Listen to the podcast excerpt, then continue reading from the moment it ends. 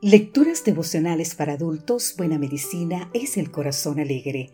Cortesía del Departamento de Comunicaciones de la Iglesia Tentista del Séptimo Día Gascue en Santo Domingo, capital de la República Dominicana. En la voz de Sarat Arias. Hoy, 6 de octubre, un corazón dispuesto.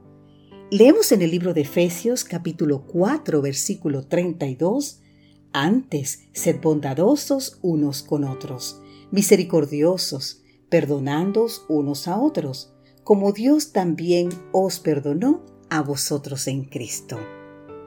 Corrí el año 1975 cuando Ricky fue acusado por el asesinato de un empresario en Ohio, Estados Unidos. Con apenas 18 años, este joven afroamericano fue privado de libertad por el testimonio de un niño de 12 años llamado Eddie.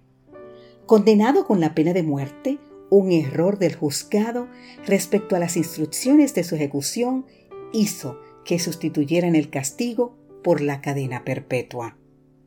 Sin embargo, el testimonio del niño era falso, pues había sido inventado bajo presión policial. Posteriormente, el temor a que sus padres fueran castigados como consecuencia de sus mentiras redujo a Eddie al más profundo silencio.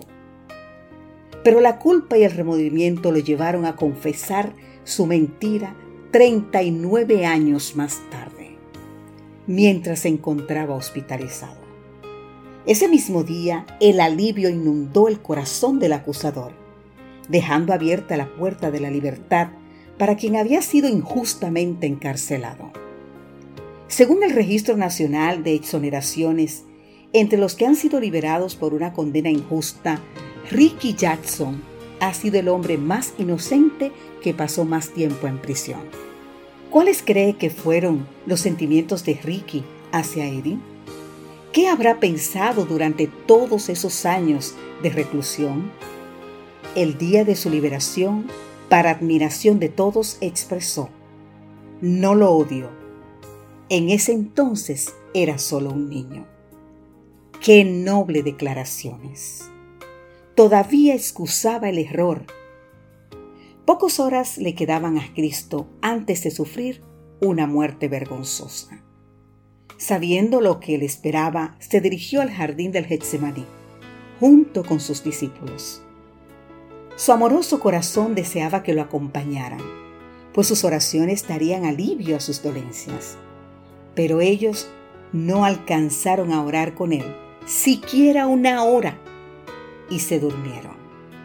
Aún así, Jesús trató de excusarlos diciendo, el espíritu, la verdad, está dispuesto, pero la carne es débil. Horas más tarde, suspendido en la cruz, reflejó la misma actitud hacia sus ejecutores, cuando dijo, Padre, perdónalos porque no saben lo que hacen.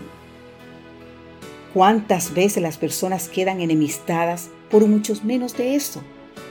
Son tantos los que se sienten heridos por una simple mirada, una diferencia de idea, tal vez una fuerte palabra.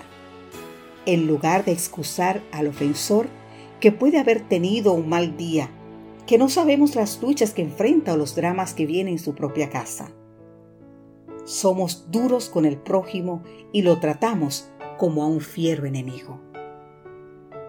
Pidamos a Dios en este día un corazón dispuesto a perdonar, imitando la manera en la que Él lo hace con nosotros cada día.